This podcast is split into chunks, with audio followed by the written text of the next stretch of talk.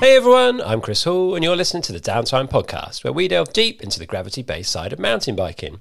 This week's episode is supported by PNW Components and Muc-Off, and I've got a great competition and a discount code for you too. Muc-Off is the original bike cleaner, invented way back in 1994 when most of us were using washing up liquid to clean our bikes, which, believe it or not, contains salt and actually causes corrosion. And that was just the start for Muc-Off. They've now got a full range of products to help you clean, protect, and lube your bike, because after all, a clean bike is a happy bike. By using a combination of their awesome nanotech bike cleaner, biodrivetrain cleaner, bike protect, and the right lube for the weather conditions, you're going to have a bike that runs better, faster, and lasts longer. And let's face it, replacing parts, especially drivetrains, is expensive and parts are pretty scarce right now, too. You'll even find that by using Bike Protect, not only will you get that pro looking finish, but you'll stop any corrosion and the mud will also have a harder time sticking to your bike, saving you from carrying that additional weight on a ride or even a race run. So show your bike some love and check out the Muc-Off range. To give you a chance to give it a try, Muc-Off are kindly offering 20% off to all downtime listeners. All you need to do is to use the code downtime20. That's downtime, all uppercase, followed by the number 20 with no spaces at the checkout over on muc-off.com. It's a single use per customer, so make sure you make the most of it. It doesn't apply to sale items, but it covers everything else. So hit up muc-off.com and see what you need. That's muc-off.com. Muc-Off are also kindly giving away a pressure washer bundle, and all you have to do to be in with a chance to win one is to answer one super easy question over at downtimepodcast.com forward slash mucoff. That's M U C O F F. Head to downtimepodcast.com forward slash mucoff now and enter. You've got until the end of June to get it done. With the range handlebar, PNW Components set out to design a bar that works perfectly with the move to longer reach and wider bars. They've chosen a 10 degree back sweep and 5 degree up sweep to give the range handlebar a more ergonomic riding position that's easier on your shoulders and reduces wrist fatigue. They've combined that with a compliant 2014 aluminium, which resembles carbon fiber's chatter absorbing qualities, but at a much more wallet friendly price. Add in a 30mm rise, and the PNW Components range handlebar creates the perfect blend for your most demanding rides. And unlike most things in the bike industry, they're actually in stock and available right now. So head to pnwcomponents.com now to find out more. All the links you need are in the show notes for this episode over on downtimepodcast.com. If you want to support the show, you can get your hands on the full range of merch over at downtimepodcast.com forward slash shop. Please make sure you're following the podcast wherever it is you listen. There's probably a button there that says follow or subscribe, so hit that now. It's free and it means you'll get every episode as soon as it's available. If you can't find the button, then you can head to downtimepodcast.com forward slash subscribe, where there's links to all the major platforms to help you out. I'd also really love it if you give me a follow on Instagram and Facebook, where I'm at Downtime Podcast. All right, the World Cup starts this weekend in Leogang, so I thought it'd be a good time to catch up with one of the guys who's going to be keen to try and get on that podium, Greg Williamson. I stopped in to see Greg while I was on my Scotland road trip last month, and we had a great catch up. We chat about Greg's time on Unno and his move to Commencal. We find out what goes on at pre season testing and just how much thought and effort goes into making the Commencal teams so competitive. Greg also shares his thoughts on some hot topics like rider value. This was a fun, free flowing conversation with a rider who's clearly in a really good place coming into the 2021 season. So, without further ado, here's Greg Williamson. Greg Williamson, welcome back to the Downtime Podcast. How's things with you? Thanks very much. Yeah, good to be here. Uh, been good, mate. Um, been a busy off season. Uh, I've had one of my best. I know everyone says that, but like, I was definitely going through a rough couple of years there, and uh-huh. uh, nah, it's good to be uh, back out and firing and can't wait for the first World Cup in yeah. three weeks. So. Yeah, not long to go now. It's crazy. That's cool, man. Nice. Well, yeah, last time we spoke, it was, I think, early 2018. That's right. And you just come off Cube, but I don't think we were able to talk about Unno at that point. I think it was still yeah, under and, wraps. And some things Cube as well. Like, that was quite a rough get out uh, of ah, there. Okay. And, uh, yeah, no, it's definitely been a crazy couple of years. Some like it's been. I've learned so much. That's one thing to take away from it. Is, yeah. And I've learned a lot about how to, you know, conduct yourself in situations and like the best way to try and get. You're always trying to get the best out of yourself and yeah. and come off as as clean as you can without you know causing too much disruption. But uh, no, definitely Cube. We kind of came to a head, and it was pretty like at the time uh, rough get out there. Okay just because I fell out with the team owner. Right. And uh, it, we just weren't agreeing on certain things, and we both weren't happy. So it was it was time to go. and that's always a rough kind of uh, thing to do. I never had to do that in my career. I was, with Trek, it was like that came to an end, and that was that. Uh, so this was like second time round with a team, and it was like, oh shit, I didn't, I never really seen myself going into the situation where I would actually be confrontational with a with a team manager and owner, and Yeah, yeah. yeah, and we we talk now, which is cool, Nice. uh, and everything's fine. But like, it was just uh, it was just a weird situation, you In know. the and heat of the moment. Heat the- exactly, and Yeah. you just uh, yeah, it was one of them, and so I was pretty fired up for the whole Unno chapter as well. Yeah, how did that come about then? Because that was a bit of a, it's Mm-hmm. quite a left field opportunity, a little bit different. Definitely. Yeah, no, I I chatted with some teams. There were some options to go to some um some lower sort of World Cup teams. Yeah. Uh and I was keen on that. Uh but then when the Unno thing came up as a option, I still uh, had Martin Whiteley uh, managing me at the time. Okay. And he was good friends because he kind of brought Cesar through a similar Uh, yeah, thing okay. with the Orange uh, team back in the day. So Yeah. That was cool. So he kind of helped liaise on like all that sort of deal. And actually, I took him on as a manager those years to just basically bring in and take the pressure off me with mm-hmm. a lot of the organizing that goes on Yeah. with the World Cup team. So yeah, I I kind of ran the team with with Cesar Yeah. and that was another amazing kind of time just like seeing how his business worked and all the companies that he designs for and god it's actually i still am mind boggled by how much work he does like he's got such good work ethic worth ethic work ethic and uh and he, he works like all hours of the day Yeah. and dude, like some of the stuff he has going on is crazy. And yeah, we realistically looking back, we didn't have enough time to run the team. But Right. Yeah, I was going to say even- people people th- I guess think you just rode for Unno, but you ran that whole team, right? yeah, yeah, like through the week, I'd be speaking with the sponsors, making sure we've got all the parts, loading up the camper from here, which is. A, another flipping mission in itself. Like I drive twelve hours to get out of the UK, Yeah, and yeah. then it's almost shorter on the other side when we're in Europe. So it's crazy. But uh, yeah, I got my HGV license Did and? Fair everything. Like yeah, and had a camper and stuff like that. And yeah, that's that's another whole story. Like I don't even know where to start with that. But uh, You must have learnt a lot though, because like dealing with all the sponsors and stuff. Like when you're on a team, that's all kind of being handled. You've got like one direct contact into the team, I guess. Mm-hmm. Yeah. and they're dealing with all the sponsors, making sure products there. Mm-hmm. And you don't see maybe all the logistics and all the behind the scenes stuff that has to go on, and then suddenly you're doing it. yeah, exactly. no, so that was that was unbelievable. Like kind of how I managed to kind of do that and race. Um, so I was I was pretty proud that I was doing that.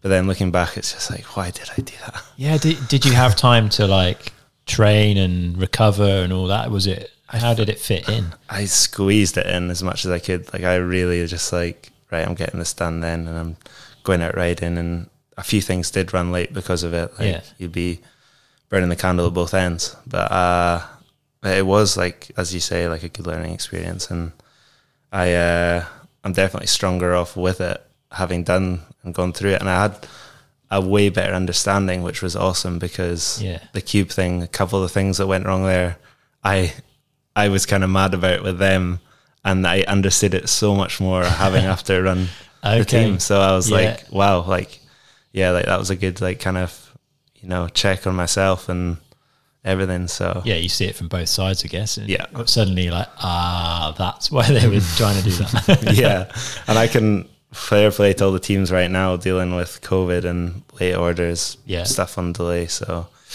it's even tougher now, you know. Yeah, I was chatting with Nico the other day, and he was saying they're they're having to be like a little bit careful on how much they ride downhill, just because Oh, really? they don't want to burn through parts because it's Yeah. In such short supply. Is that are you having any worries like that with the team, or are you pretty much able to just go and thrash bikes and break stuff and not worry too much? Ye- yes, um, parts. We're still waiting on a couple things, like same as Nico probably because we're Yeah. both running E13 wheels. They're okay. delayed, uh, but um, everything else is fine. And fortunately, I'm not too heavy on wheels or Okay. or bike parts. To be fair, Oh, that's good. I'm quite lucky, and I don't know why, but I don't really break stuff. That That's much. pretty unusual, right? Downhillers Yeah. generally just get through, especially wheels, right? Because you're riding riding so hard that it's inevitable stuff's going to break. Exactly. You're yeah. not you're not a big bike bike breaker or Not really, breaker. no. I actually found it quite frustrating uh, when I was on trek with uh, Brook MacDonald and people like that. Like they would break stuff left and right, and they'd be like, "Go on, Greg, like test that, like see if you can like put it through its faces." And I'll be like, "Wheel will come back perfectly straight." Keeps your mechanic happy, right? yeah, yeah, for sure. I think it's because I had like those couple of years privateer before. Right. Like I actually had, I rode for Nukeproof, uh, just like a UK sort of team before Trek, Yeah. and I rode a race set of wheels and a practice set for the whole World Cup season without. I tightened the spokes up like when they came loose, but they did the whole thing, Good effort. which was crazy. Like Yeah. so, yeah. Did you think it's like just a light riding style or Yeah, I try and be like as smooth as possible, Yeah. and I definitely like pick or lean towards smoother lines on the track. Yeah. Uh, so it is a bit kind of having come from cross country as well. Bikes didn't handle it very well, and yeah, I just kind of naturally do it now. learn how to do it? Yeah. yeah, And the terrain around here, I guess, is pretty unforgiving. You got to yeah, you got to be good at picking a line and staying light and keeping out of all the, the definitely. big holes. yeah, Yeah. definitely. Yeah, fair play. What was the bike like to ride that Unno then? Because I think like I mean it's a real poster Yeah. Mm-hmm. child bike, isn't it? Like, everyone would put that on their wall and be like, Absolutely. "Oh yeah!" and finally you've got your hands on one. Like, how was it? It was incredible. Yeah. Like I can still say, I'm not sure how happy tell this, but, I'll say it. It's an incredible bike. Yeah. Uh, the only thing that kind of pushed me to leave from that team was the size. It Right, Was, It was just too small, and Yeah, there's so much effort they put into like handcrafting. Like literally, like they had two employees, I think, at the time, laying up these carbon frames, like handcrafted wow. which was amazing to see. But you could see the effort and how much like Cesar had put into finding that perfect kind of feel and balance Yeah, of the yeah. bike. So that was amazing, and uh, I would have, I think, we could have maybe made it longer the time spent in the you know had I got a bigger bike, Uh-huh. but it just uh, wasn't the case, unfortunately. Yeah. But uh, um, yeah, things have moved on. and it's going well for me, so Yeah. I can't, I can't complain. Definitely. Was yeah. that was that on two seven five wheels that Unno? Yeah, Yeah. yeah. The last World Cup, we kind of had. Well, I, I had a a rough go of uh, 2018. I actually crashed at national champs and hit my head pretty bad, Okay. and uh, I immediately from there drove the camper to Morzine, Uh-huh. and then I kind of ignored the fact that I may have a concussion. I literally never got the proper kind of. Well, no, that's not true. Let me go back a bit. Uh, so national champs did that, never raced because it was in seeding. Yeah. Then I went to I think Shrewsbury Hospital or something like this, and my mechanic Jesse and Michael Vickers, which are a good key in how I initially found this concussion, uh, to, drove with me in the camper Yeah. to like making sure I'm all right, and uh, got checked out at the hospital. Uh, they did a concussion test and stuff like that, and I was all good. So from then I drove to the tunnel. Uh, my girlfriend actually flew down and came out with me. Yeah. Uh, kind of as she was a bit on the fence as well. And I, I, looking back, this is so silly now, but yeah, I, I thought it was fine. Uh, Well, if the hospital have said yeah. you're fine, you kind of believe the the experts in inverted commas, don't you? 'Cause exactly, that- exactly. What else can you do? Yeah. Yeah. So we kind of went out to Morzine and kind of got ready for Val di Sole, the next World Cup, which was two weeks later. Yeah. Uh, all good. Felt a little bit hazy looking back again, but um, no, all good. And then got to Val di Sole and I couldn't even ride 10 seconds without getting like dizzy or out of breath. And I was just like, like kind of ignoring it. Yeah. And then second day of practice, I was like, mm, something's up. And then qualies, I'm getting ready for my quali run, and Michael Vickers at the time was kind of helping me out with team managing, and uh, he was kind of like, "Yeah, you, you do seem a bit off," and uh, I was like, "Okay." Um, and so we went to the doctor that was at the Val di Sole race, and he's like, "Yeah, you're definitely dealing with a concussion," and it was a, in. Then we got some more checks, and it was uh, delayed onset concussion. Right. Okay. So yeah, it kind of was sitting dormant, I guess, and Wow. kind of just more came into fruition, and I really like was struggling. So from that point, we cancelled Lenzerheide, cancelled the next World Cups, and Yeah. just drove home. Like they all drove with me, and we took turns or whatever. And uh, yeah, just uh, got back. I lay in a dark room for like I did like followed the full protocol that Michael kind of snuck from BC uh, for concussions, which Yeah. was awesome, and like I thank him so much for that. So no screen time, no dark room, phones, TVs off, everything. Like I did it properly, like for almost a month. Uh, Jeez. yeah, crazy. Like literally just in my room, curtains shut, just Yeah. and it was the best thing I could have done.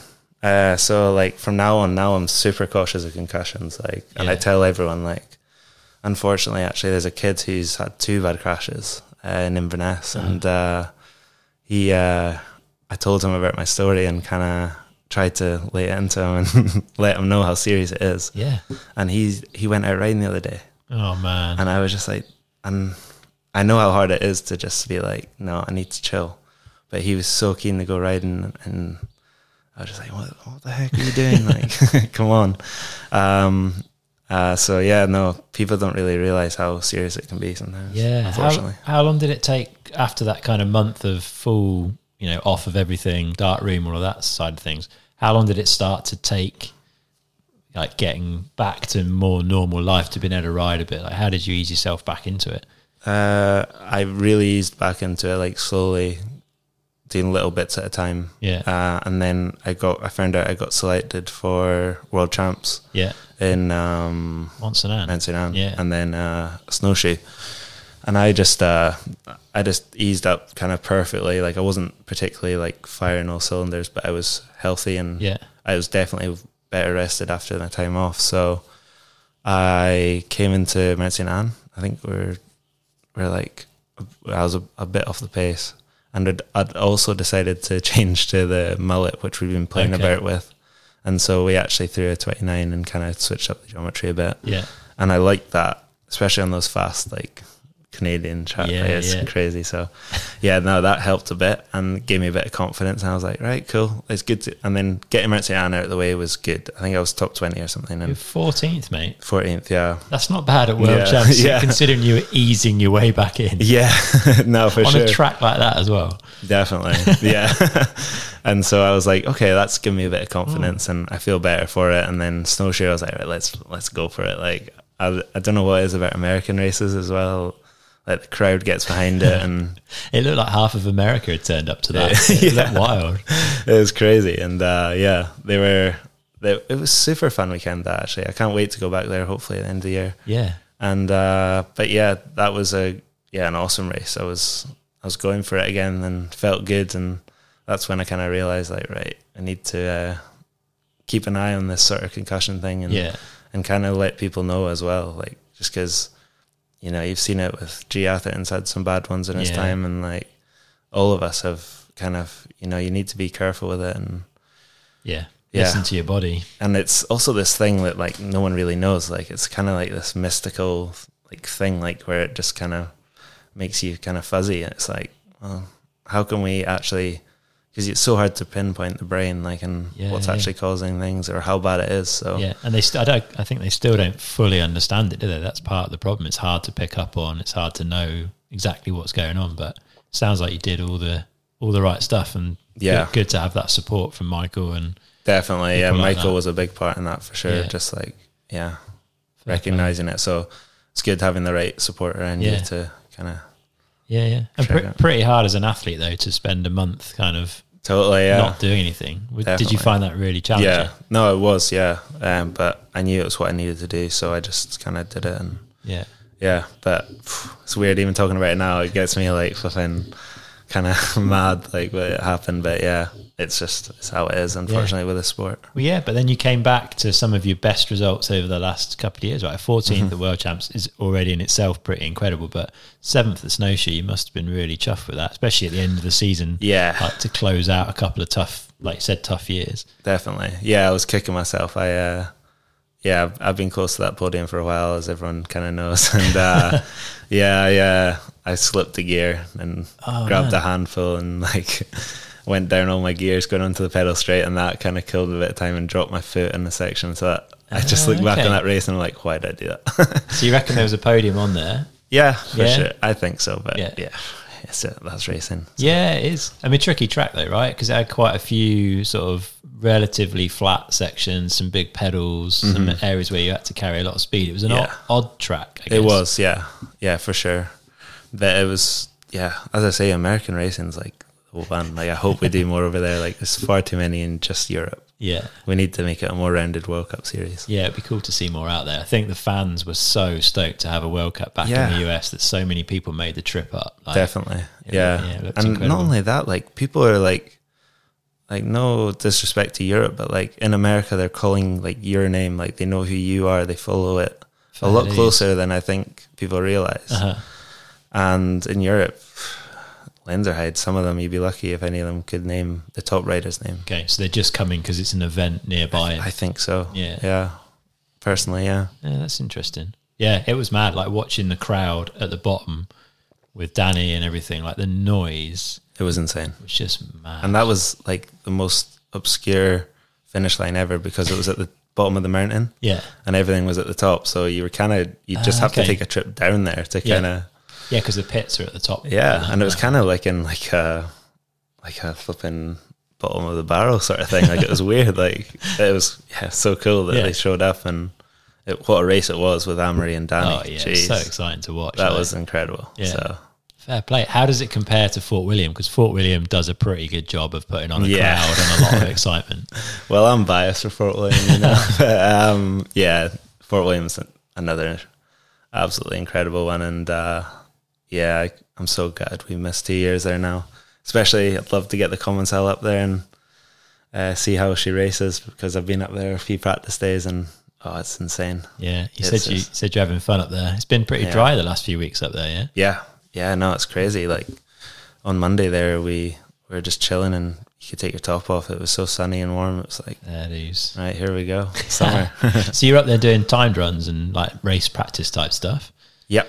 Yeah, we did like a, a mock race simulation and stuff. So I I've been going up there since I got back uh, a couple times a week, Okay. and uh, started off with just easing myself in because it is a completely different animal. it doesn't matter how fit you are or whatever. Like, as soon as you do your first couple runs there, you feel like a squid. so um, no, it was um, it was good to brush off the cobwebs there and Yeah. then do some sectioning, uh, like time some bits, uh, just you know break it all up and then and then kind of go into like more race simulation once I got to know it again and Yeah. uh, lay down some heaters. Sweet. So you're going through a full like quali day race day. Is that how you set up to do it? So exactly yeah. as you would at a World Cup. Yeah, pretty much. With uh, obviously you can get things done a bit quicker with your own schedule and Yeah. that. So we do try and take like a lunch break and like kind of give it that break before race or whatever. Yeah. So that's the hardest thing because you just see everyone blasting out runs and you're like, like, do we have to just sit here? And but no, it's good. Yeah. yeah. Do you feel that really helps prepare you? Like, is, there, is there something that you can't get Mm. from just going and smashing out laps that that, that gives you? Yeah. Um, to be honest, I never really used to do it. Uh, I have done in the past from time to time, but um, kind of the coach kind of suggested it, and I thought, yeah, why why wouldn't we do that? You know, it's Yeah. it's what we do on the weekends, so why shouldn't we do it Yeah. as a mock? So yeah, it, it was good. Nice. And do you like how important are the times at an event like that? Are you really studying them? Are you looking to find time to go faster as you would at a race, or are you a bit more? It's there, but it's less kind of critical. Does that make sense? Uh, yeah, yeah, no, definitely. Um, I don't study the times. Well, I do study the times, uh, but not as much as I might on like after a qualifying or whatever, because Yeah. I was kind of just racing myself. Uh, but um, definitely like looking at where uh, where I could get that perfect run. So I was quicker on the first split, like on the second run, but the, the fourth run was quicker here. And it's like, how do I blend all these kind of together? And then Yeah. um, yeah, so no, I do, and um, it's just been it's been cool just to go up there because uh, it's close to home Yeah. and it's a proper World Cup track. So Yeah, Why not? Yeah, and you've got that an hour or well, two hours away. It's Mm-hmm. you might as well go and use it, right? exactly. And you saying some of the other fast UK lot are up there. So Charlie Hatton, Gee, Joe Breeden, That's right. Laurie's been up recently. Mm-hmm. Uh, do you like? Do you share any times date or like date? Are you watching each Oh, other? this- like, this how is does funny. that? Yeah, no, for sure. They're, we're all talking times and like, oh, what did you get here? Oh, you did that today. Oh, that's all right. um, like they're playing it, but uh, yeah, um, no, definitely. There's there's all sorts of stories that fly around because everyone's crossing over their time at Fort William, and I think uh, Matt Walker was first to come up. I heard, Uh-huh. and apparently he put down some heaters and. And then you hear boys like, "Oh, but he had a smoother track, and now it's so rough." And it's like, "Oh, shut up!" Like, uh, so yeah, it's it's funny. Like you do hear, and you do hear the times, but then there's no tape up there, so Okay. uh, and everyone's taking like a, a different line through the woods or Yeah. whatever. So yeah, you don't you don't want to get caught up in that. So the mind games have already started. Oh yeah, definitely. Nah, as soon as you meet any of your competitors in the off season, it's funny. You just you could they're you, you know it's never off. Like yeah, because you guys generally get on, right? absolutely. But- that's that's what I love about the sport is because we don't have that contact racing. It's you you do kind of flex on each other a lot, but Yeah. like it's kind of like all f- kind of fun and games and kind of till the clock's on really. Yeah. Uh, but um, no, it's uh, it's it's always interesting because I think mentally it is coming a lot more into people kind of how they chat and stuff like that. Yeah, it's Definitely. it's such a big part of it. Yeah. And are you like checking out each other's bikes, like giving it a bit of a squish, like checking what it weighs? Soon as I pulled up at Fort William, I think three people jumped on my bike. Not even joking. I'm like, ah, before I could even like tell it, like, get off, like they're on it. Like, so that's a good thing because it kind of says like, like yeah, I've been working hard on it this off season, and Yeah.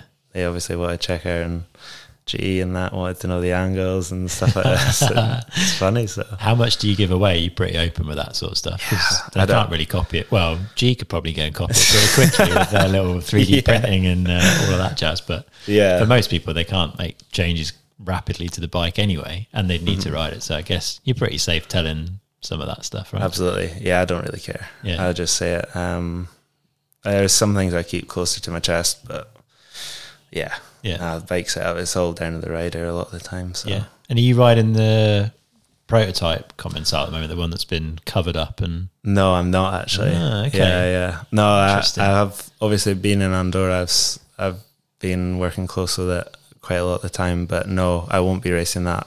okay. I'm actually sticking with the older bike with quite a few modifications to Okay. make it kind of closer to how I want it. But you'll you'll see when it is released, it's quite a lot different as well. Yeah. So it is kind of good to have Amaury and uh, and that kind of you know roughening out the edges of it and uh, yeah, get it get it up to full running pace by the Yeah. time the World Cups are going and stuff. So Yeah.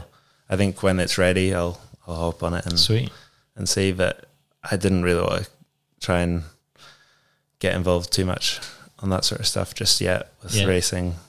Definitely in the off season, like I rode a few prototypes like that on in the off season. Yeah.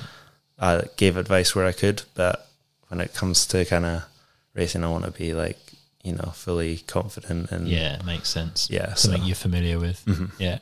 And you, as well as checking out the bikes, are you looking at the athlete? Are you like, oh, it's uh, looks like he's lost a bit of weight or yeah, like, no, oh, he definitely, looks in good shape? yeah, no, definitely. There, and there's a lot of chat about that all the time, which is always fun. Uh, so yeah, it's uh, Ribbing each other. yeah, Look like you put on weight, mate. Yeah.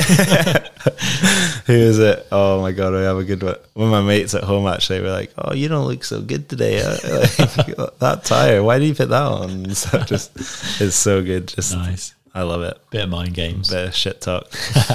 So why? Yeah, let's bring it back. So 2019, you come out like rough concussion, blah blah blah, but then Mm-hmm. good end to the season, 14th and 7th snowshoe, like getting back towards where you know you can be and where you want to be. At what point did you start talking kind of deals for 2020? Uh, I actually I started early but finished very late because um, kind of just a couple of rides that I was hoping for never really came to much, Uh-huh. and then the Commencal thing actually, I didn't really. I had it as a kind of what was it? Uh, Peace actually kind of asked me what I was doing mid-season Yeah. 2019, and I kind of never really thought much of it. I was like, kind of, hmm, I couldn't really see myself on the team for some reason, and Okay. I uh, just kind of cancelled it out.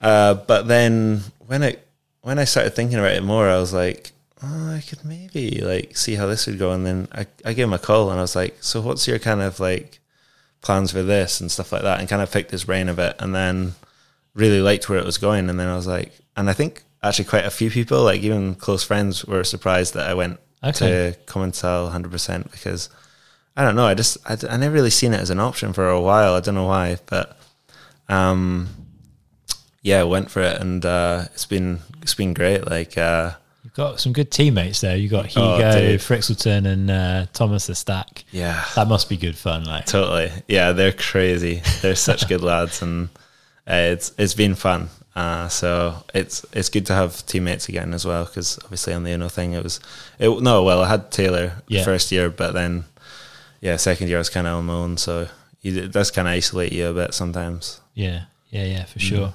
And it look, yeah, it looks like you guys have got a good vibe going on. Like, is there any? Was there ever a concern about the kind of language barrier of going on to a was common my team? that was my main concern for Yeah. sure and there's still that kind of problem sometimes Okay. uh, but that's that's kind of throughout even when I go to Commencal sometimes like they're they're all French Andorran so they Yeah. would predominantly speak French and it is tough sometimes like a lot of time you'll be sat around the team uh, kitchen table and you're just on your phone because they're all speaking French but and it but it's it's okay you just gotta you just gotta deal with it yeah.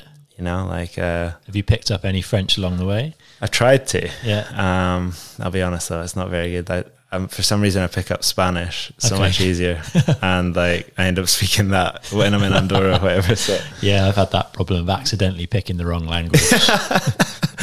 no, I, I don't know why French to me is just so foreign. Like Yeah. Spanish is a lot easier. Uh, so Fair enough. yeah, Yeah. you can see my, my books there for Spanish. Oh yeah. So did you did you ride the Commencal before you signed? Did you get a chance to have a go in it, or was kind of Amaury and Myriam's results enough to make you think, well, it must be pretty good? No, definitely. Uh, I I knew it was good. Uh, I just I just didn't know really. I actually don't really know why. I never really thought of it. And then, uh, yeah, just as soon as I did, I was like, oh, why did I not think of this sooner? sort of thing.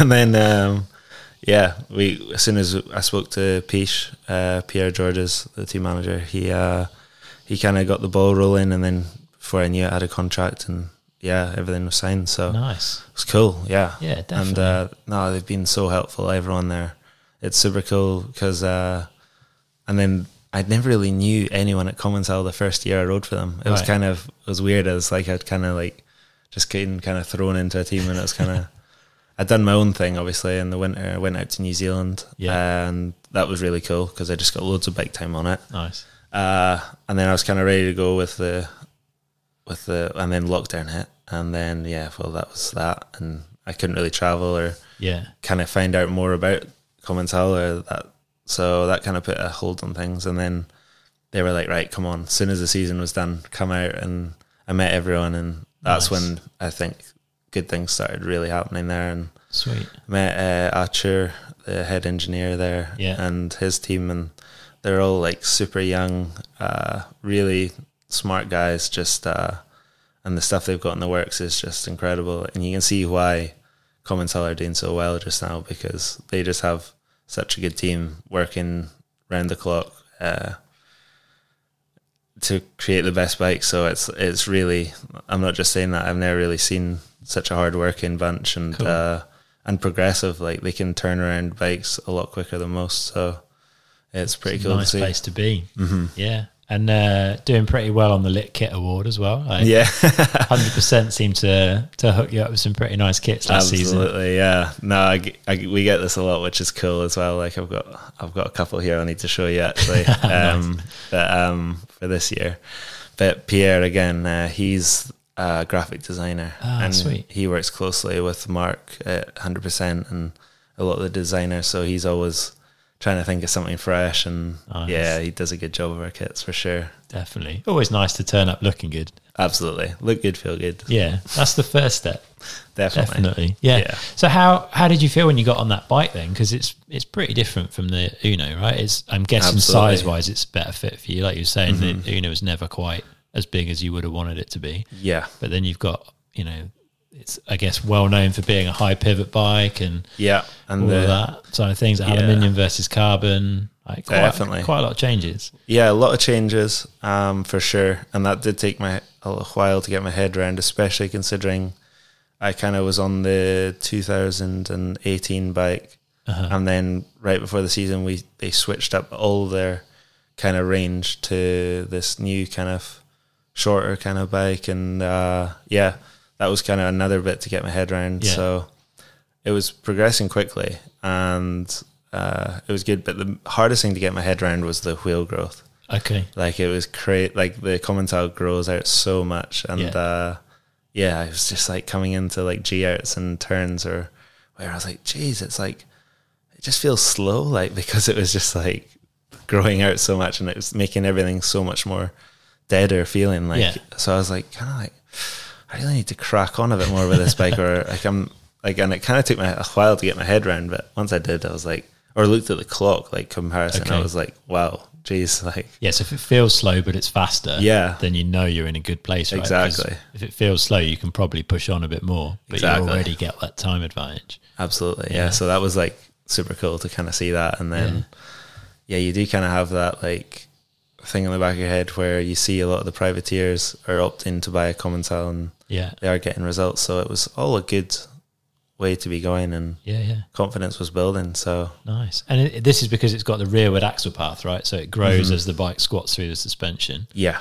And so exactly. that, that I guess one of the the theories is that it's it get the back wheel gets out of the way of bumps a lot easier, right? Do you, yeah, it kind of drops back. Yeah, so no, you definitely do feel it, and it has its uh, it has its negatives as well. Uh-huh. uh it doesn't pedal as well as the Unno or a forward geometry Yeah. bike would, um, but it's like how often do you pedal? And then if you are, is it a straight or whatever? Like you know, it's Yeah. famous like four way motorway or the one at Lousã. Yeah. Uh, you know, you've got these just big straights where you, it's not really going to make much difference. If you've got the power, you're going to put it down. So Yeah, you can compensate in Mm-hmm. fitness for that, I guess, if you know that that's there, right? Exactly. Yeah. Yeah. So at the end of the day, it's a downhill bike. So Yeah. crack on. Do you find any difference between aluminium and carbon? I mean, I'm guessing that Unno is probably like it's maybe not as stiff as some carbon bikes are because I think Cesar's put a lot of effort into tweaking the carbon layup to get that thing to feel Absolutely. the yeah. way he wants it. But do, could you feel much difference in stiffness between the two different yeah. Yeah. Absolutely. I actually learned a lot from the Cube guys um, before. We tested a lot. It was an alloy bike. We Yeah. tested a lot with uh, thinner tubes and different kind of uh, stress areas, and Okay. and that was incredible. What we learned from there actually. Yeah. So I kind of knew that uh, we could kind of do that with Commencal and stuff like that. So, but for sure, the the Unno was it was like no other carbon bike I felt. Uh, it's and even the resin, the amount of resin they used and how they kind of put it together in the right areas was you could feel the difference a lot. Like Fair it, play. it did a lot of the work, which was cool. Nice. Yeah. Yeah, interesting. So you had the opportunity, I guess, to go 29, full 29. Is that what you pitched? Yep. Yeah. hmm And did Yeah. that did that feel much different to you coming from the the two seven five or the mullet version of the you know, Like, did you notice? Um, not not too much because I always kind of had 29er trail bikes and Okay. I'd kind of dabbled in them a bit. I was I did have a 29 er, cube at Okay. the end of that. So um, yeah, I'd kind of tested them initially already and um, no, it wasn't too big of a change. The only thing was just kind of on the same way everyone will say, probably buzzing your arse. yeah, yeah, Especially on race runs. I don't know why, but Just getting it that just little gets- bit yeah. extra Larry, I guess, and Yeah. like a couple of millimeters you had is gone. So yeah, exactly. Yeah. So um, no, that was the main kind of thing, and then actually this off season, I just kind of bit the bullet and decided to fully try the mullet bike and Okay. see kind of how how we could get that going because I was kind of against it. Like I do Right. really like 29ers, uh, but no, we uh, I again the clock kind of said I was faster, so I was like, all right, let's explore this a bit more, and Yeah. then kind of yeah, I quite last minute actually, especially for team orders and stuff like that. Um, I decided to go to mullet, so this year I'll be on mullet, which is cool. And was that the clock on one track, or did you get to try that on various different tracks? Uh, I tried at home initially here, and then uh, in Andorra as well. Okay, So yeah, it Yeah. was quite cool. Yeah, I Yeah. did that. But uh, yeah, because you're quite tall rider, Yeah. right? How tall are you? hmm about six foot Okay, dead, yeah, pretty much. yeah, yeah, yeah. Hmm. Yeah. It's more and more people kind of going that way. Yeah, no, for sure. It's just so agile the way you can turn it. Like Yeah. the 29er is quite sluggish and kind of those more awkward Yeah. turns, uh, but it doesn't really lose too much either on the straights. It doesn't feel so. Play. Yeah, Nice. decent. Cool. So you've got this new setup at Commencal. You're super excited. Obviously, COVID rocks up. We all know about that. Let's move on. But the season started pretty late. Leogang, very Scottish weather. You're in your element. What did you think when you turned up and did track walk and saw that new wood section? Yeah, uh, trust me, I was not in my element. I don't think anyone was, even Reece. um, but yeah, it was um, it was awesome. Like it was it was just so out of place for a typical World Cup, especially our being our first one. Kind of, it was just like, wow, here we go. uh, but no, I was I was actually laughing at. Uh, I don't know if you've seen like some of the riders complaining about it Yeah. and stuff like that. Like they were like, "This is too dangerous" and stuff. like that. I was laughing at them, like, just what are you on about? Like, we're finally here racing. Let's just go. Yeah. And so, uh, yeah, had uh, had oh, where did I start? Had a bit of a nightmare. Um, couldn't really get a mechanic Okay. uh, before the race, um, just with COVID Yeah. and getting people off work or whatever. So that was a bit of a nightmare, and I ended up mechanicking for myself. Did you? Okay, with with the help of others. Fair dues. So- That's not a nice week to be No. mechanicking, is it? With No. those conditions. yeah. So fortunately, I had like guys washing the bike, and then I'd kind of come in, change Yeah. my gloves, change my goggles. oh man. and then go back out, but uh, or change things if they needed. But um, yeah, no, it was that was tough. Yeah. Uh, yeah, so we we managed to pull through, but um, yeah, the the race as well. Like I started getting reports uh, from other riders that um, their front wheels were clogging right before the race, and it was snowing. Yeah. Uh, so we were like, geez, like, should we take the mud guards off and stuff like that? And I ended up uh, being like, last minute, right, take it off and I'll run roll offs and I'll just do as many as I need to. Yeah. And I was flipping like first straight mud in my eye. I was just like, why did I do this? Shouldn't have listened to them. But to be fair, by the time I got to the woods, uh, it was needed. Like, Yeah, it was the right call. yeah, it was brutal. Uh, but yeah, I, I did the best I could there uh, with a with actually a tire buzz on, on the jumps. Did you? yeah. Oh, not Just, the place uh, for that. Yeah, flipping stung, dude. Especially when it's like icy cold puddles. but uh, yeah, and then cracked on. I think I got uh, was it seventh? Yeah, there? seventh place. Yeah, seventh there. So Best no, ever good. world champs result. Ye- yes, I think I got eighth in Val Yeah. one year. So yeah, yeah, best ever worlds result. I don't know why I was kind of top ten at worlds. It's quite cool. Yeah, It's really cool. yeah, it's Yeah. or around there. Did you Um, think you were on for a good result? Like, did you have a good feeling on that track? Yeah, yeah, no, for sure. I was, I was, and I gave me confidence for sure. Being like, why is everyone complaining? Like this is not bad. Like so, uh, yeah, no, it was all good. Nice. And um, yeah, it was cool to see Reece obviously win. Uh, so that was like, it was kind of good because not only f- we're because we're Scottish, but because the Brits have kind of had like I feel like a rough go of it with the kind of French resurgence here. yeah, it's yeah. getting it's- really yeah, definitely. It's getting and- spicy at the top, yeah. So it's good to see like we're kind of working our way back up again. chipping away at him. Yeah, it's good to see. I mean, it was a shame how it ended up for Reece, but he was clearly firing still at Maribor, like, Mm-hmm. totally, dude, on another level. full of confidence. yeah, It's cool definitely, to see. it is cool to see. Yeah. Yeah, the yeah confidence is everything in it. Definitely, Mm-hmm. it sure is. So you came out of that like good race run. Did you have a mechanic by the time you ended up in Maribor? I guess you didn't have time, did you? Um, not really, not not for there. Uh, I kind of did the same there. Yeah. Kind of just guys helping me out. Uh, like we had Colin from TRP uh, pitted next to us, and he would do like my brakes and gears, and then uh, I'd kind of wash it if I was coming down after a run, which most guys kind of would if you're Okay.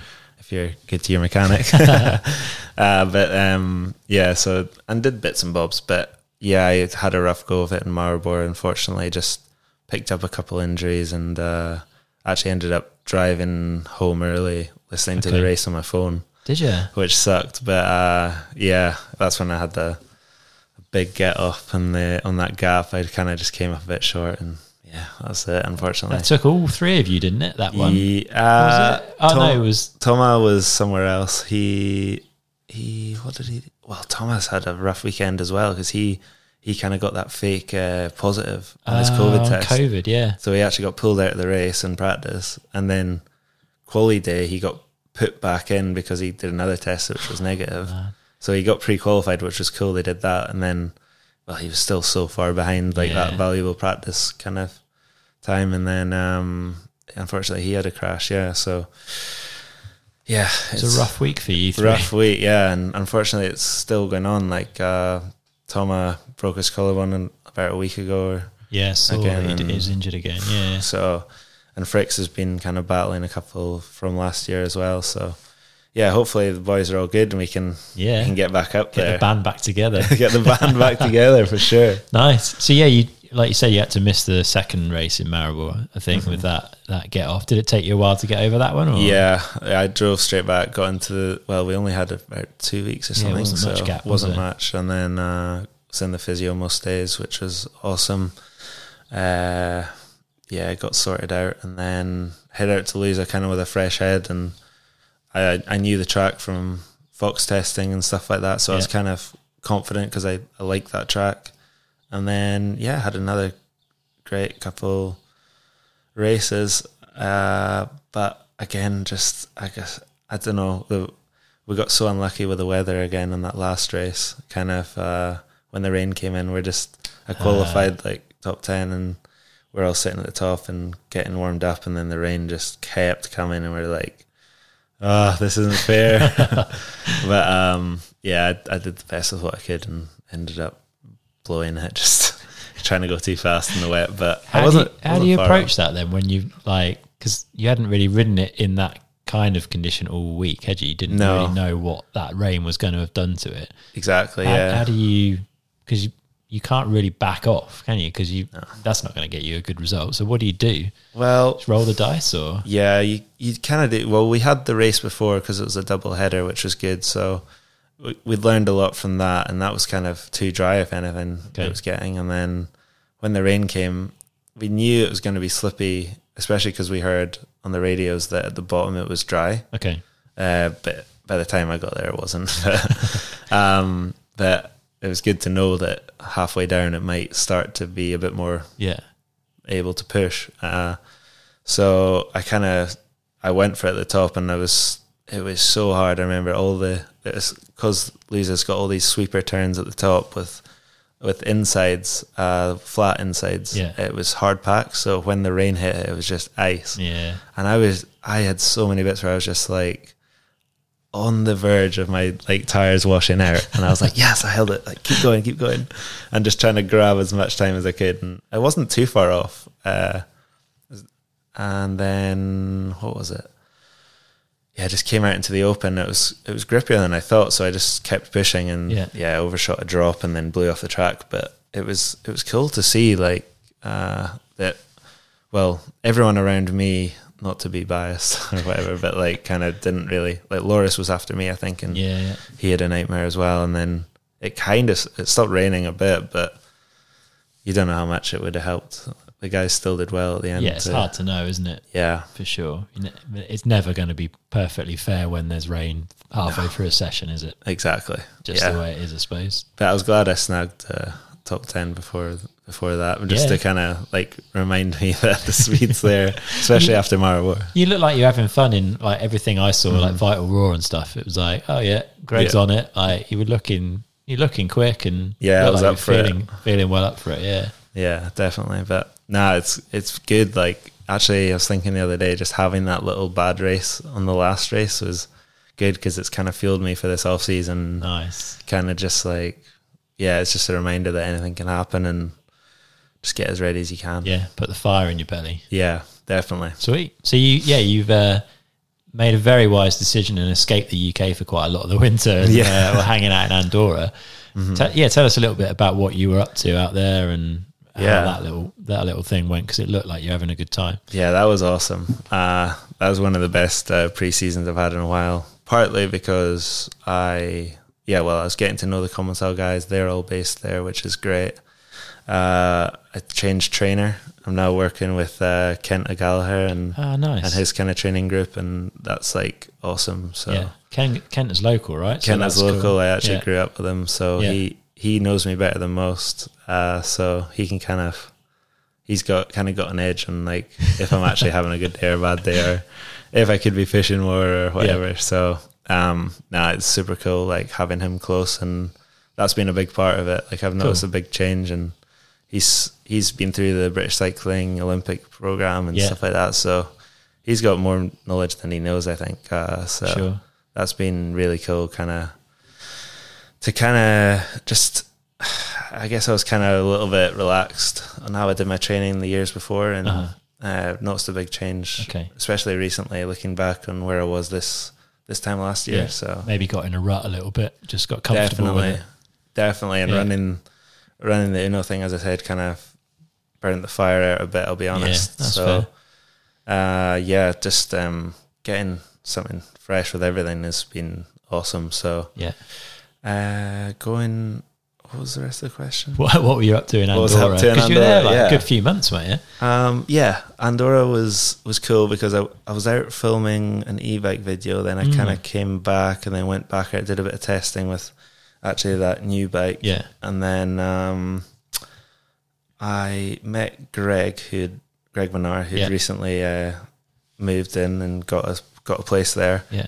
And had a good time with him. And Marshy was out as well, a few others, and we had just a kind of off season, a proper off season, Nice. and that was uh, that was really fun.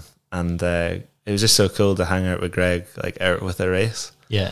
Uh, so, and we met quite a lot of people through his contacts and my contact or whatever. Like it was, it was so cool. Nice. And actually, Greg said, "Hey, like if you ever want to come out, like just let me know. You can stay here. Like I've got playrooms." And I was like, "Shit!" Like this is uh, like childhood. Childhood Greg was just like, "Ah, that's This so is my cool." dream. Yeah, literally.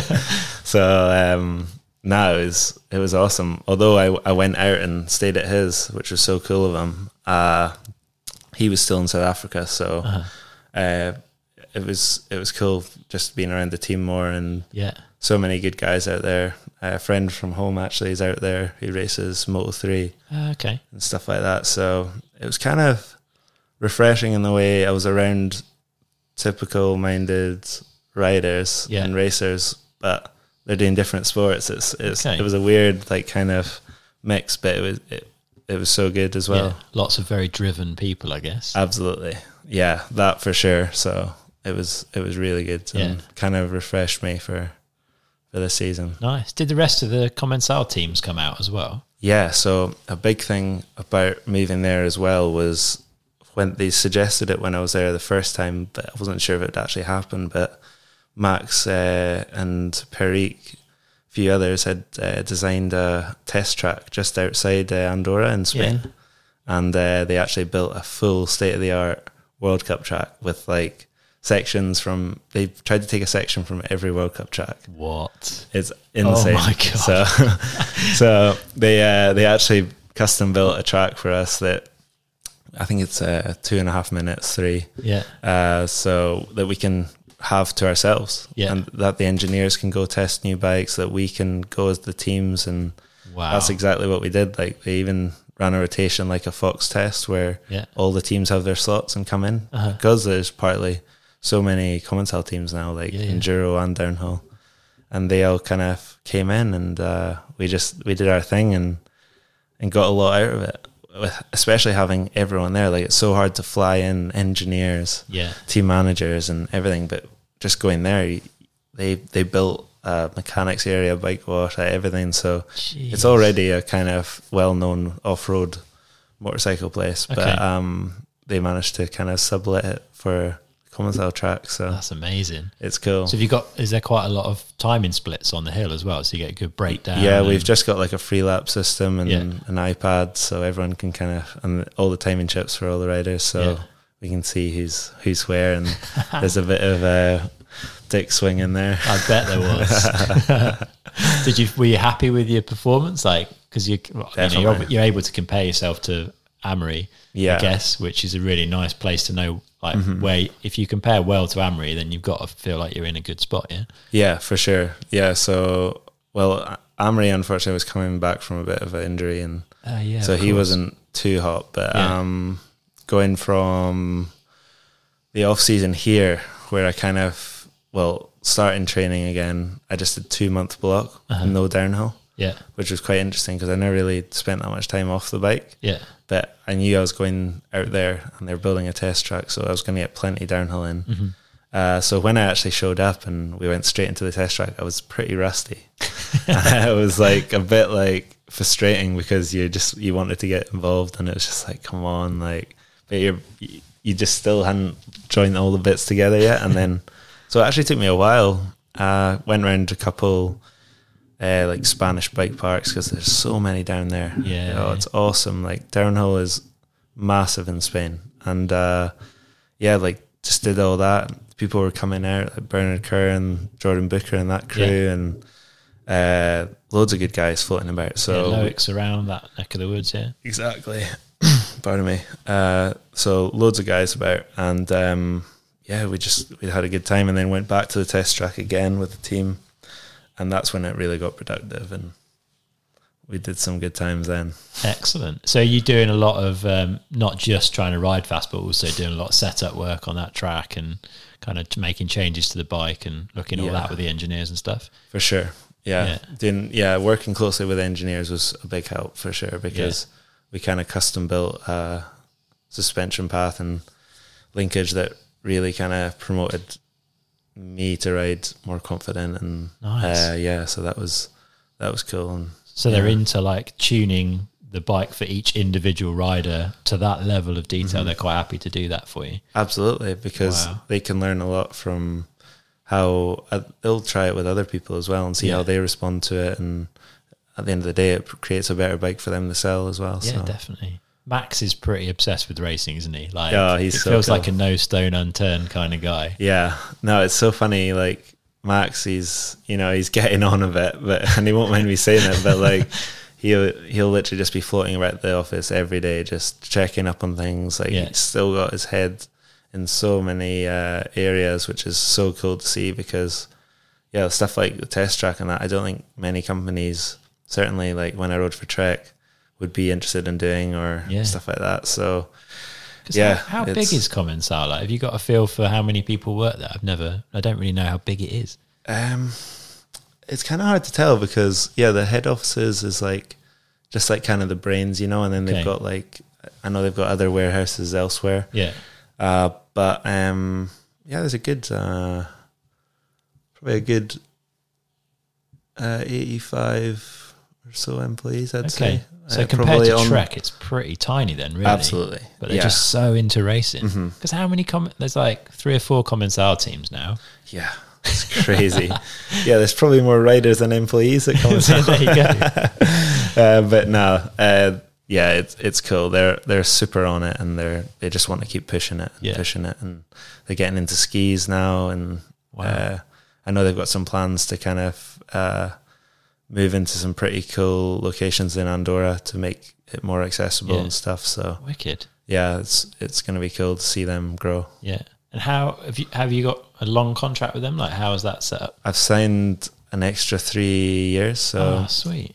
So that's pretty cool. That um, I've got that security there, and kind of I'm looking to kind of spend a bit more time in Andorra and Yeah, be around that because it helps so much. As I say, with the engineers and everything. definitely. Sounds like you find the found the right spot. Yeah, definitely. Wicked. Yeah. And is there much data sharing between the Commencal teams? Like if Mm-hmm.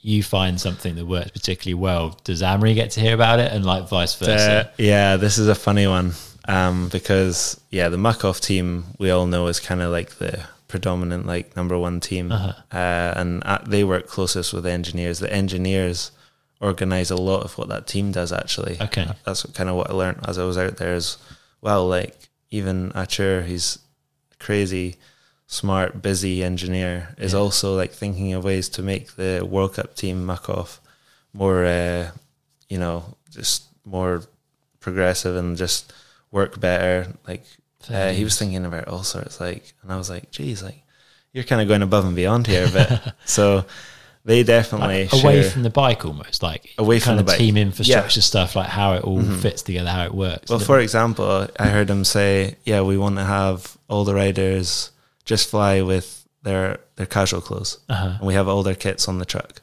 so they'll just show up and their stuff will get washed in between the races, and it'll all be there, and they just show up and they don't have to worry about packing stuff or forgetting the right kit Jeez. or stuff like this." And I was like, "Wow, that's like that's pro." yeah so, it's like zero stress for the athlete Yeah. basically it's So- getting a bit formula one isn't it absolutely, yeah, they've been watching Netflix or something. they have yeah. drive to survive So no, but going back to your question, yeah, for sure they they definitely share information. okay Maybe not, maybe not uh, back the way from what they're doing, but uh, they definitely hear what we're doing, okay stuff like that, which is cool, I guess. Um, but Yeah. yeah, it's all to make things better. And would you ev- like if you were getting to the point which could easily happen where you and Amaury are kind of battling? Mm-hmm. How would you feel then? Like if he's getting Good. that little bit more, well, yeah, but like if he's getting a bit more support and getting maybe like the the better stuff or the quicker stuff, Yeah, would that get tricky? Do you think? Or uh, yeah, it would get tricky, but if anything, it's just going to give me more confidence that I'm doing it on lesser kind of yeah, okay, equipment, maybe, or yeah, it can go either way, you know. Like sometimes it gives you confidence when you do get that extra thing. So Yeah. yeah, it's it's uh it's all how you interpret it, and yeah, true. I, yeah. Ideally, hopefully, I'll be up there battling with them Yeah. And I guess, it, yeah, if you've got this stuff that's supposed to be the top end super fast, but you're not managing to perform on it, then you've got that added pressure. So that it goes both ways, I suppose. Like, Mm-hmm. It's not always the best thing to have all the best kit Definitely, because the pressure's like yeah, just it's on. increasing, right? Yeah, for sure. Yeah. But I definitely do like that. So hopefully, I can get to that point.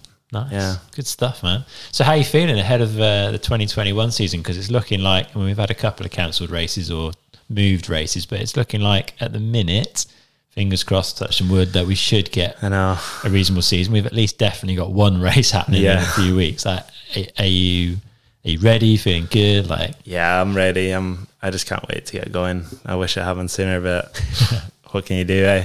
Uh, the the only thing that's kind of bothering me is just we still have a kind of uh, I don't know what it is. It's like we're all kind of feel a bit misinformed sometimes, or you don't really hear too much about Uh-huh. who's actually calling the shots okay, like even Fort William, for example, like we heard plenty discussion about going to vote on is it okay to have coaches take us to Aviemore, right, which is like a three hour round trip each day yeah, to let the race happen. And then wow, we're all like, uh, yeah, I guess like it's a bit inconvenient, but if it's if it's gonna happen that way, like Yeah. sure.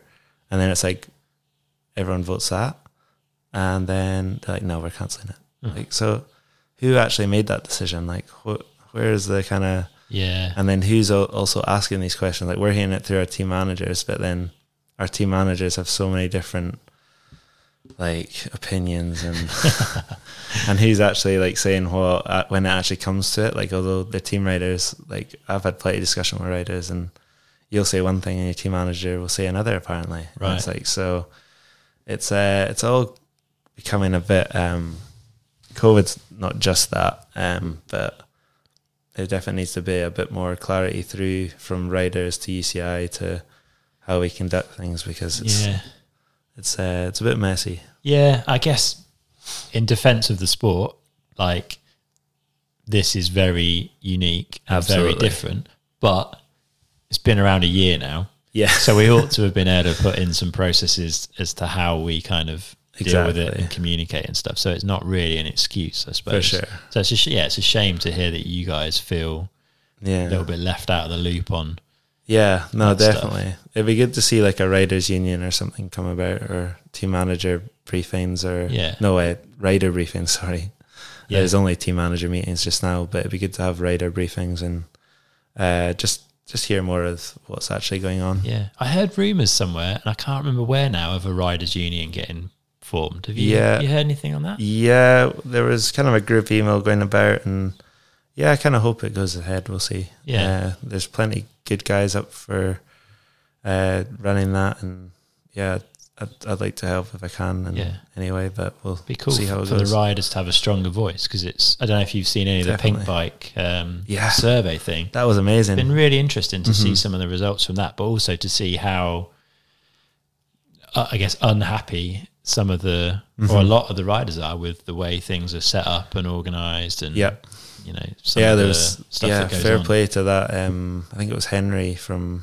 MGM or whatever it was. Uh, Oh, Henry up that- yeah. Henry Quinney, yeah. Yeah, yeah, yeah. And there were some really good questions. Like Yeah. he Did hit you- the nail on the head. Are you were you asked for that? Yeah, yeah, yeah, yeah, yeah. I filled it out and sent it back, and yeah, I was happy doing it. It's it's good to hear that sort of stuff, and really good um, article, wasn't Yeah, it? it was uh, really cleverly done because it didn't implicate anyone, but it got some really interesting Mm-hmm. Absolutely. numbers and, and information out that no one had been able to get to before. yeah, So fair play. And it was I think a smart it was the best way to do it because if Yeah. you put the microphone in front of them, they aren't going to give you a straight answer.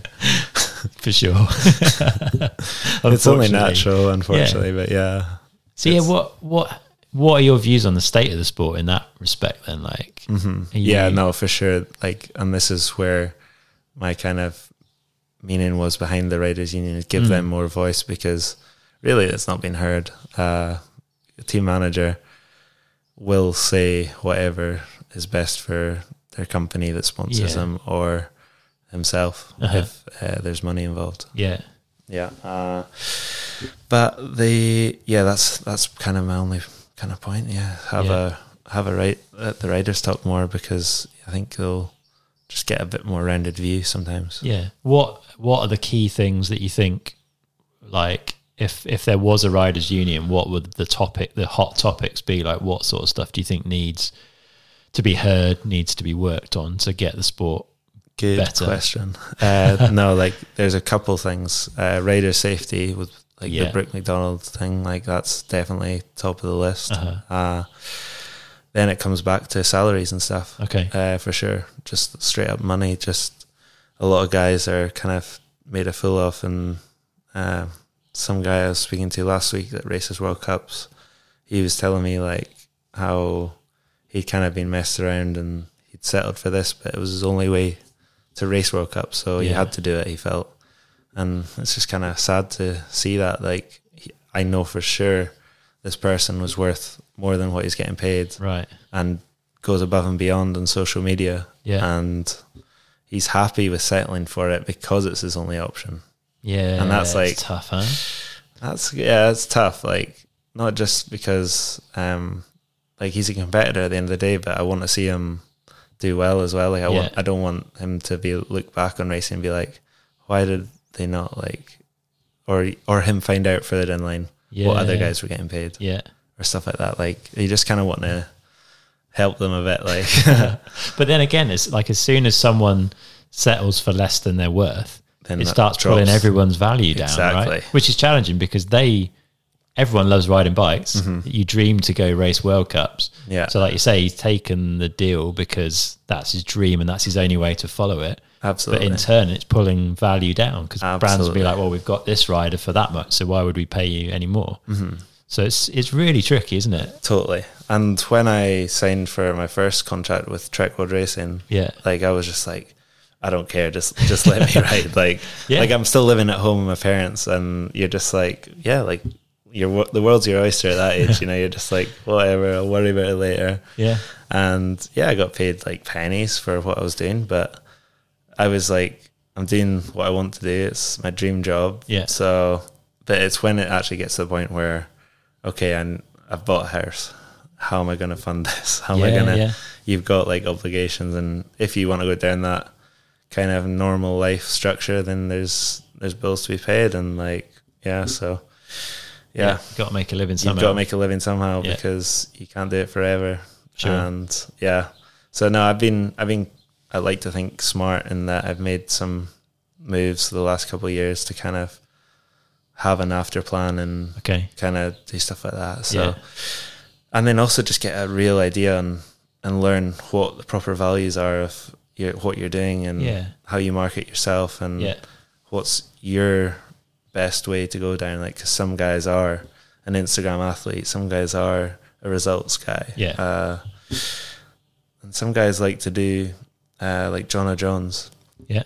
super smart guy. Like he's he's doing this thing in London, like like doing these portfolios for crazy bankers, and then he goes and throws himself upside down at hardline. yeah. It's pretty wild, eh? It's crazy. Like Yeah. so, like he he's literally doing, and he still he could still make a living out of bikes, which Yeah. is which is so cool. So like you can do both. So there's there's options for everyone. Yeah. How have you gone about working out your value then? Have you had advice? Have you asked people? Is it something you've just kind of worked out for yourself over time?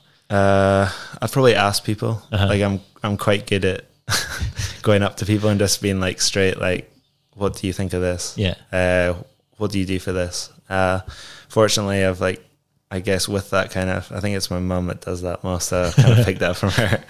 But she, uh, she'd just, she'd be the same when I was a kid growing up. Like, what kind of races is your son doing? Like, would would you recommend going here or stuff Okay. like that? So, yeah, I've kind of picked that up and I'm not afraid to like Danny MacAskill or whatever. I asked him Yeah. when I was younger, like how he did this and Okay. stuff like that. So yeah, Just getting that Just information over time to not being afraid picture. to kind of just put yourself out there Yeah. or uh, just go and things like Google nowadays, like on your phone, like you can learn so much. YouTube, like Yeah.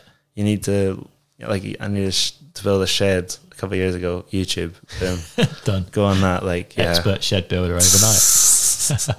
yeah, exactly. So it's just uh yeah, it you've got you've got so much uh opportunities nowadays. It's uh Yeah.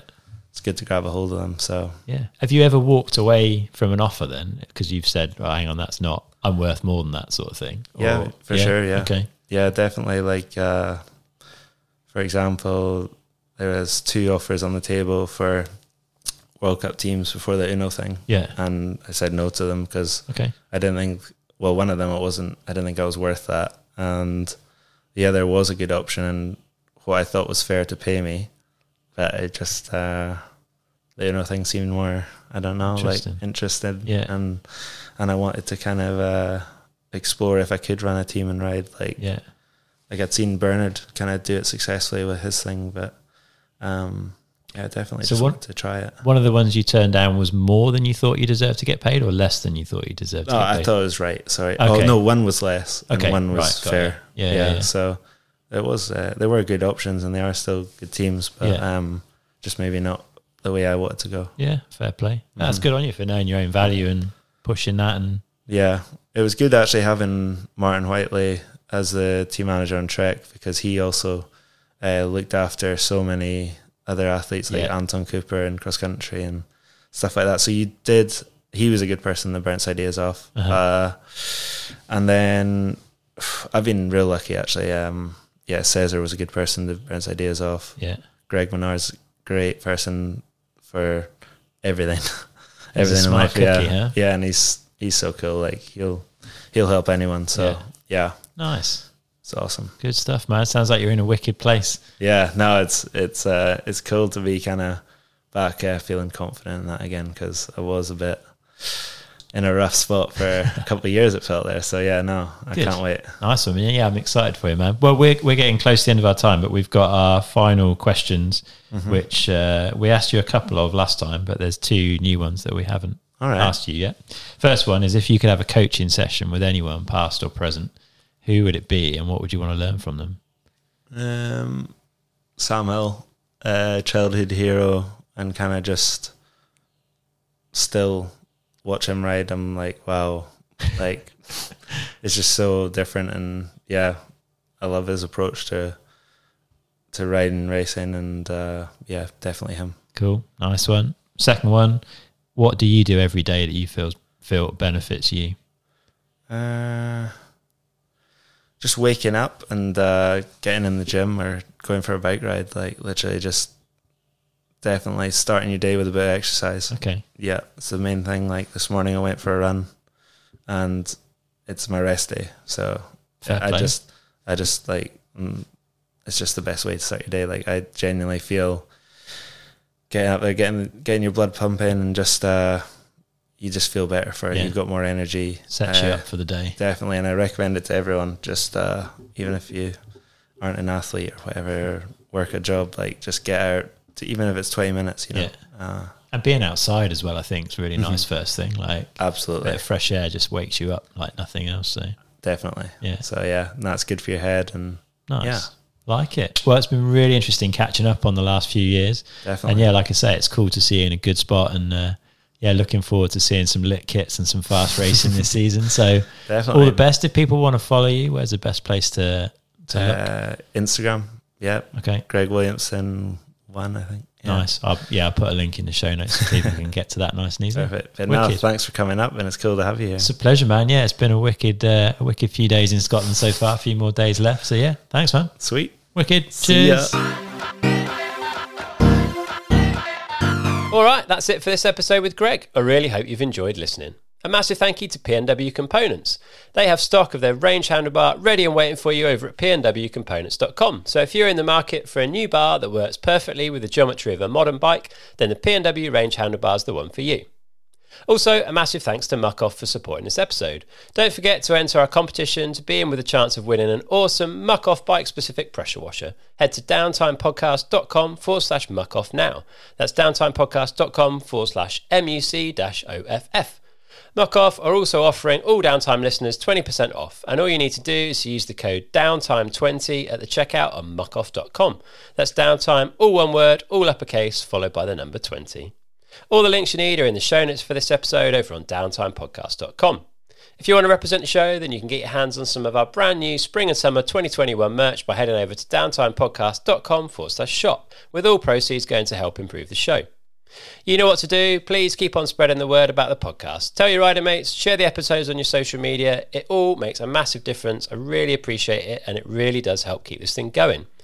If you've got a couple of minutes, then a review on Apple Podcasts is really helpful too.